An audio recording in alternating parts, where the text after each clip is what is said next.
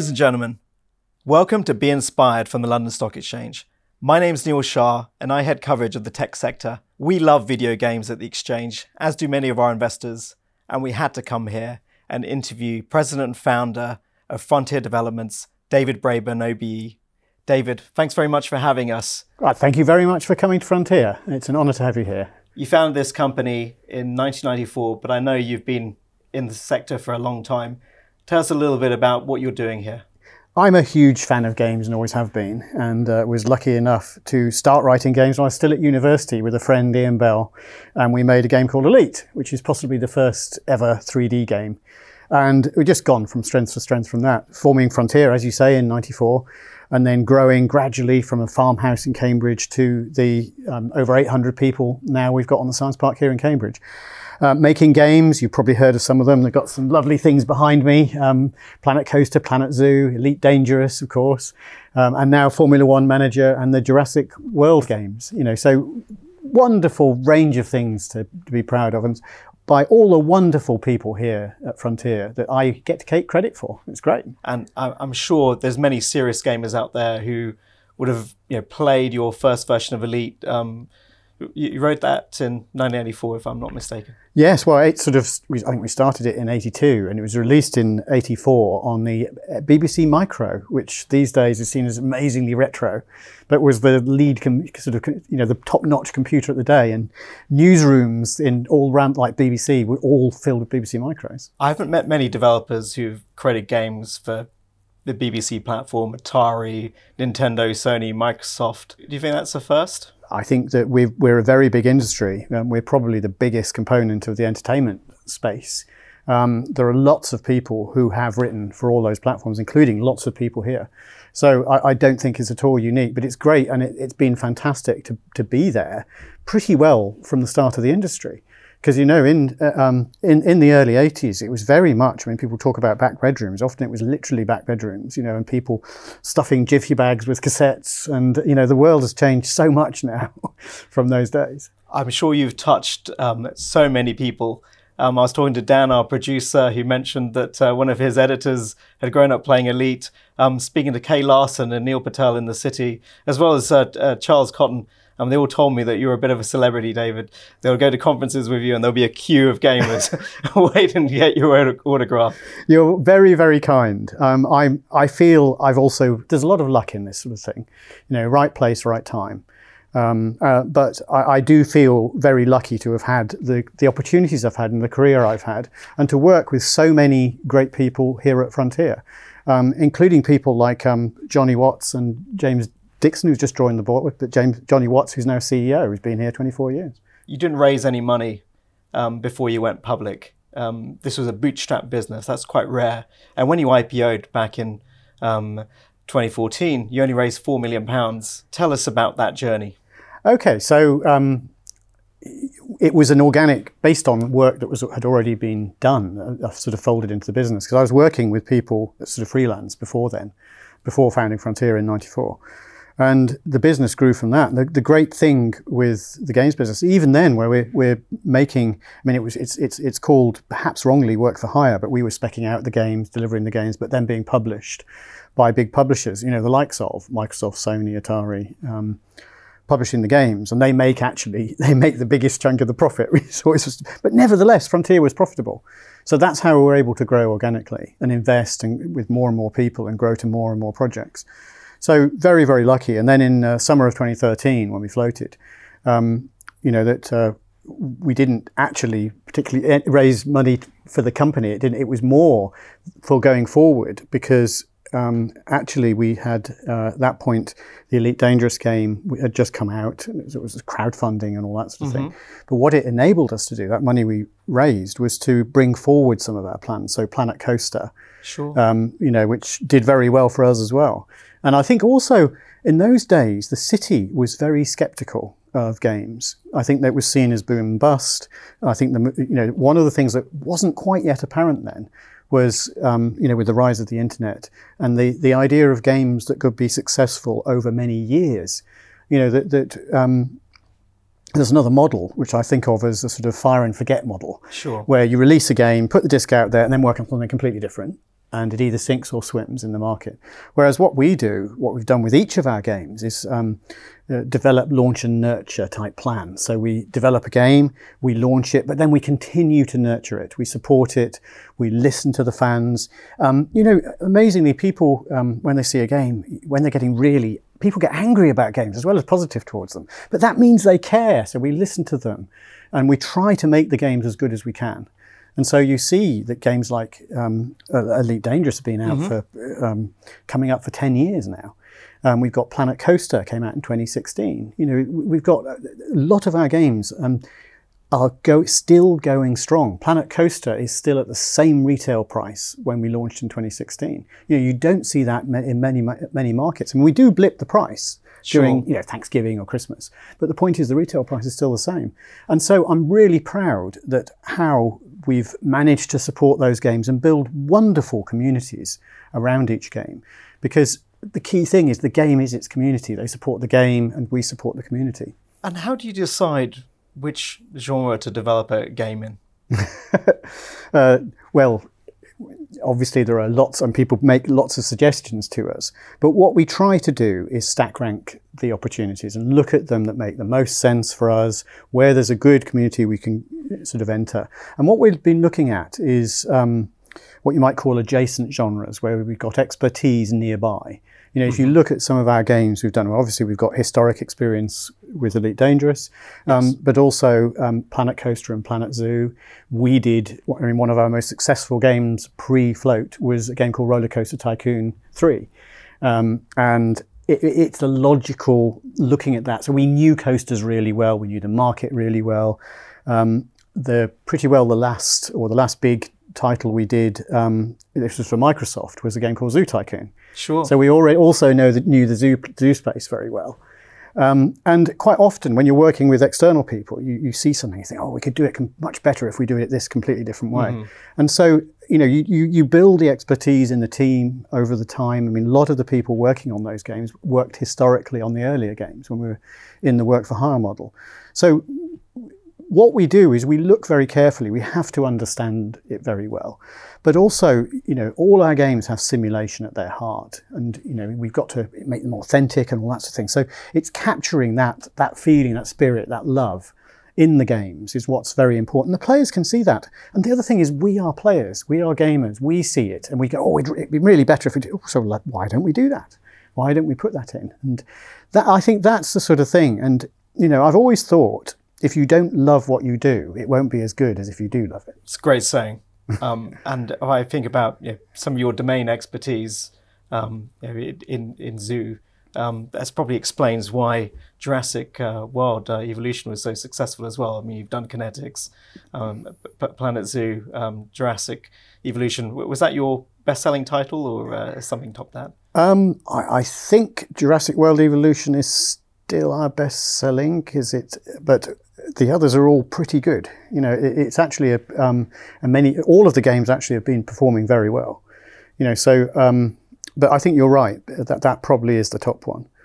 Um, so I was just hesitating, thinking any before we floated or any of those high, but they're all they're all really good in numbers. So I, I think it's probably Jurassic's the top one. What was it like being the CEO of a public company? You're a fantastically creative person, David. You created you know, some amazing games. Um, was some of that creativity curtailed um, by life on the public markets? Is there anything that you would have liked to have done differently? Um, not at all. I mean, firstly, it's a huge creative team have made those games. Um, you know, to, to, it's not just me. In fact, I'm only a small cog in a giant machine. Um, and that's that's the great thing about having a company, the firepower it brings of what we can do, and you know, looking at every different aspect of these games, someone cares about that aspect and has made it the way it is. Um, but in terms of uh, being CEO, uh, firstly, of the private company, um, the being a, a, private company isn't so much the issue. It's more we have a number of big customers, and you, you become very dependent because it's low margin business mm-hmm. on um, all of that. You can't schedule quite so far ahead. Whereas the big change was because we were going straight to customers, um, and, and that the flotation essentially enabled that what that meant is we could plan months, years ahead in terms of how we were supporting things, what we were doing, what the teams would be working on, giving forward visibility. So I think that was the biggest change for me. Um, and not having to worry about cash flow in quite the same way as you do, certainly in those early, sort of that early decade of the company. You're forever, I was forever thinking, oh, where, you know, where's the payroll coming from if we don't get this deal type of thing. Whereas when we're floated, we're looking much more strategically. You know, we've got um, we've got a lot of cash in the bank, which is always a good position to be in because you just don't then have to worry about that. We're thinking, well, would it be better to do this or that? How how is that going to look five years from now? you know, how will we grow? Where will the company be? And all of those, that sort of thing is what's really important. But to say what, what would I have done differently? I, I think I and the team here have much more experience now than compared to when we floated. You know, and, and, and if you look at the performance curves of our games, for example, you compare Planet Coaster with Planet Zoo, where um, you know, similar style of game, both PC only for the first sort of um, five or six years. Mm-hmm. Um, or, or, obviously Planet Zoo hasn't run that long, but you know what I mean. It's, it started off PC only. The point is, we, we have a lot of understanding of that, but we've learnt. So each time we do an update pack, you know, the, that um, initially we started doing them quarterly. But then right. very quickly we realized actually if you do them before a selling period. So we've learned a lot about the process, about the market. I've learned a lot um, working with uh, with shareholders and investors, and you know, hopefully we're we're very visible, very supportive. But with all of those things, if I'd have had that knowledge at the start, we'd have done much better. But that's true with life, you know. That um, so I, I think I'm very lucky the way things have worked. We've had a supportive shareholder base. We've got a fantastic team here. So I don't think I'd change a huge amount other than to be able to teleport back with all that knowledge. If I could do that as well, that'd be a fantastic. exactly. David, you recently stepped up from CEO to president and founder. Um, tell us a little bit about that decision and um, why you decided to pass the baton to Jonny Watts and wh- why now is the best time.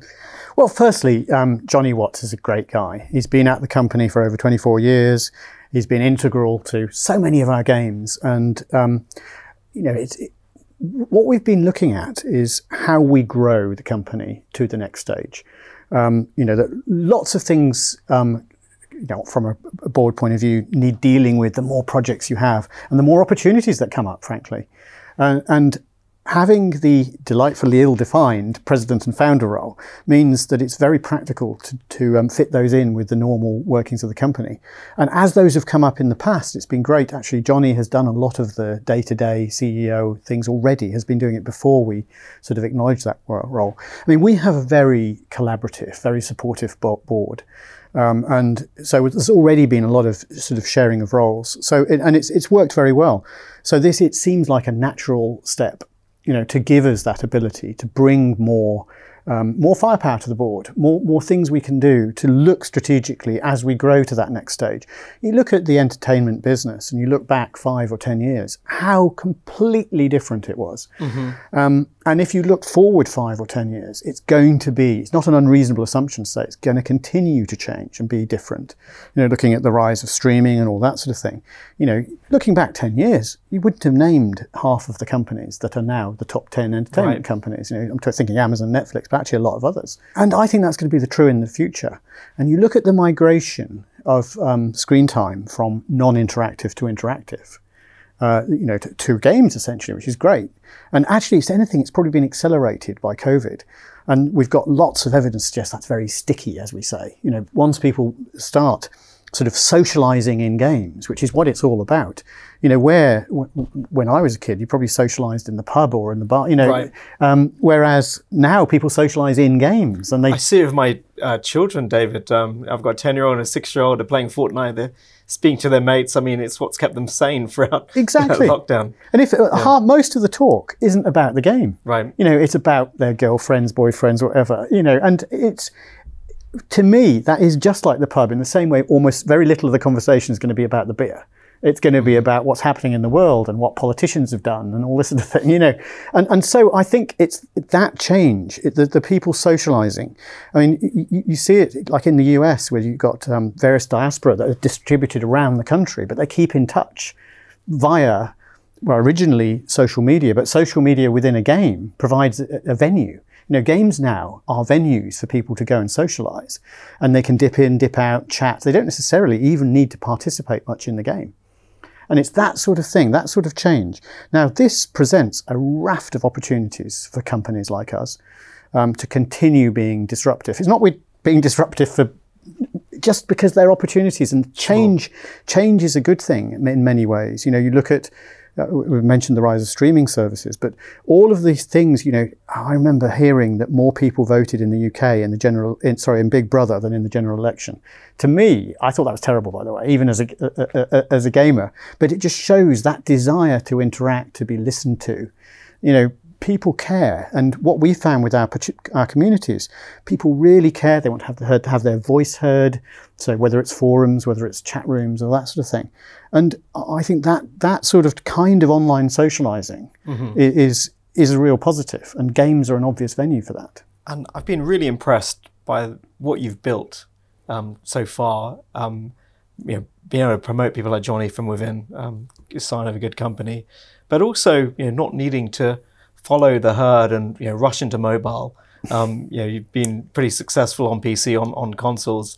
Do you see any of that changing? Uh, no, I, well, uh, we see continuous change. That's why I'm hesitating to say no to change. But we, we've never, we never looked at mobile as a platform.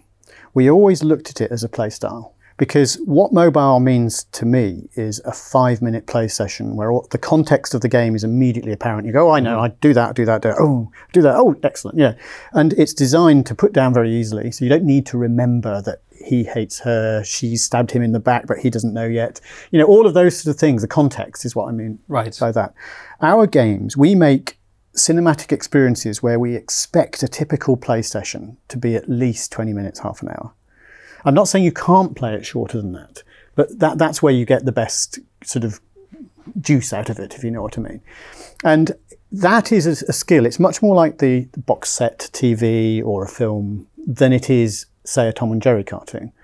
And I'm not, both of them are wonderful pieces of art, but our skill set is in the cinematic experiences. Now, some of our games are on mobile but to me, they're not natural mobile games. I mean, I see um, our kids sometimes playing games on mobile platforms, but they're often plugged into the wall and sometimes seeing it on the big screen. You know, um, that to me isn't a mobile game because literally, you know, mobile means the network's going in and out. You might be on a train. You might have so much distraction. So with that, it's you know, would you expect the big film directors to start making five-minute experiences on, on TikTok or whatever? You know, maybe, but that that means that they're doing that's a different skill set. Sure. And I think similarly, you know, looking at um, you know, we, have been we carefully look at new opportunities, things like streaming services coming up, and you know how much we uh, we support them or not. It depends on what we whether we believe how well how successful they're going to be.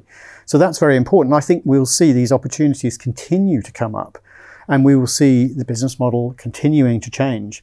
But actually, the last five years or so has probably been the most stable it's been. That seems bizarre because most of the changes have been in audience, but mm-hmm. not so much how you make the games. And, and that stability has been great because it means we can we can raise our game and we can look at what the opportunities are for the future you know, because there are so many big, very, very powerful, very interesting, really cl- great companies out there that we can work with. People like like Universal, like Formula One, where together we can make something that's truly excellent. You know, I'm really proud. F1 Manager, for example, a beautiful game, but actually, it's it's it reaches new audiences that way.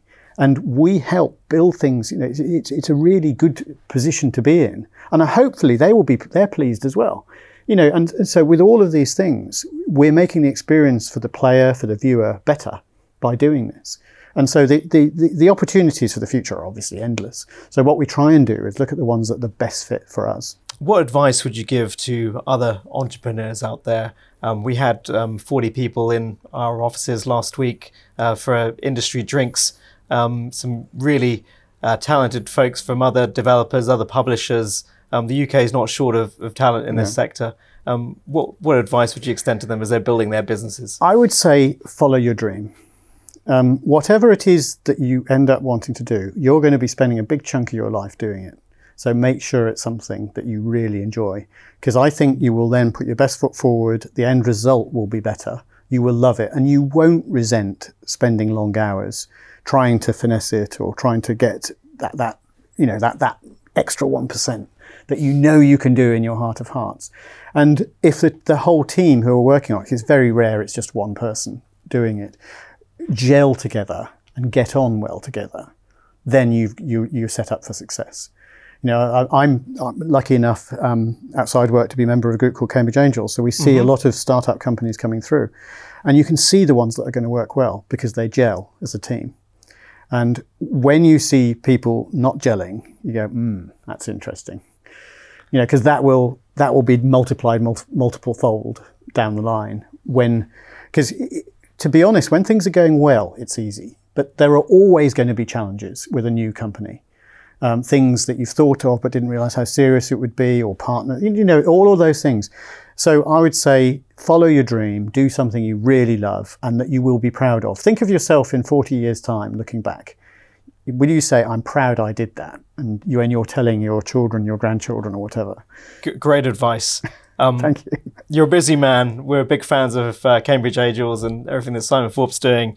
Um, tell us what else uh, you're up to in your spare time. Um, I love sailing. Um, really enjoy it uh, because it's such a big contrast to what I normally right. do day to day. Um, I love film. I love the whole creative process. Um, and actually, you know, startup companies, I, I, actually do enjoy that, um, particularly in the environmental sector, doing some very good things there. But that's a whole other interview, I suspect.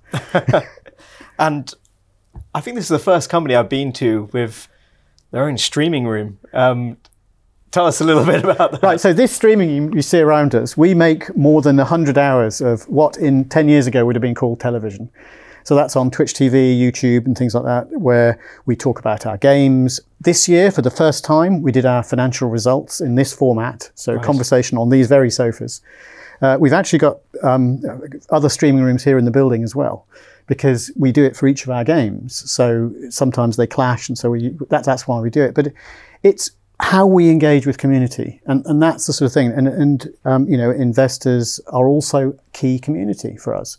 So it seems a logical thing to do. So uh, that's where we are. David, thanks so much for having us. Um, it's uh, been an honour to be here and to spend some time with you. And thank you all for uh, tuning in and listening to this, and and hopefully watching it as well. You're very kind. Thank you everybody for watching. You can see more in this series at lsegissuerservices.com forward slash Spark.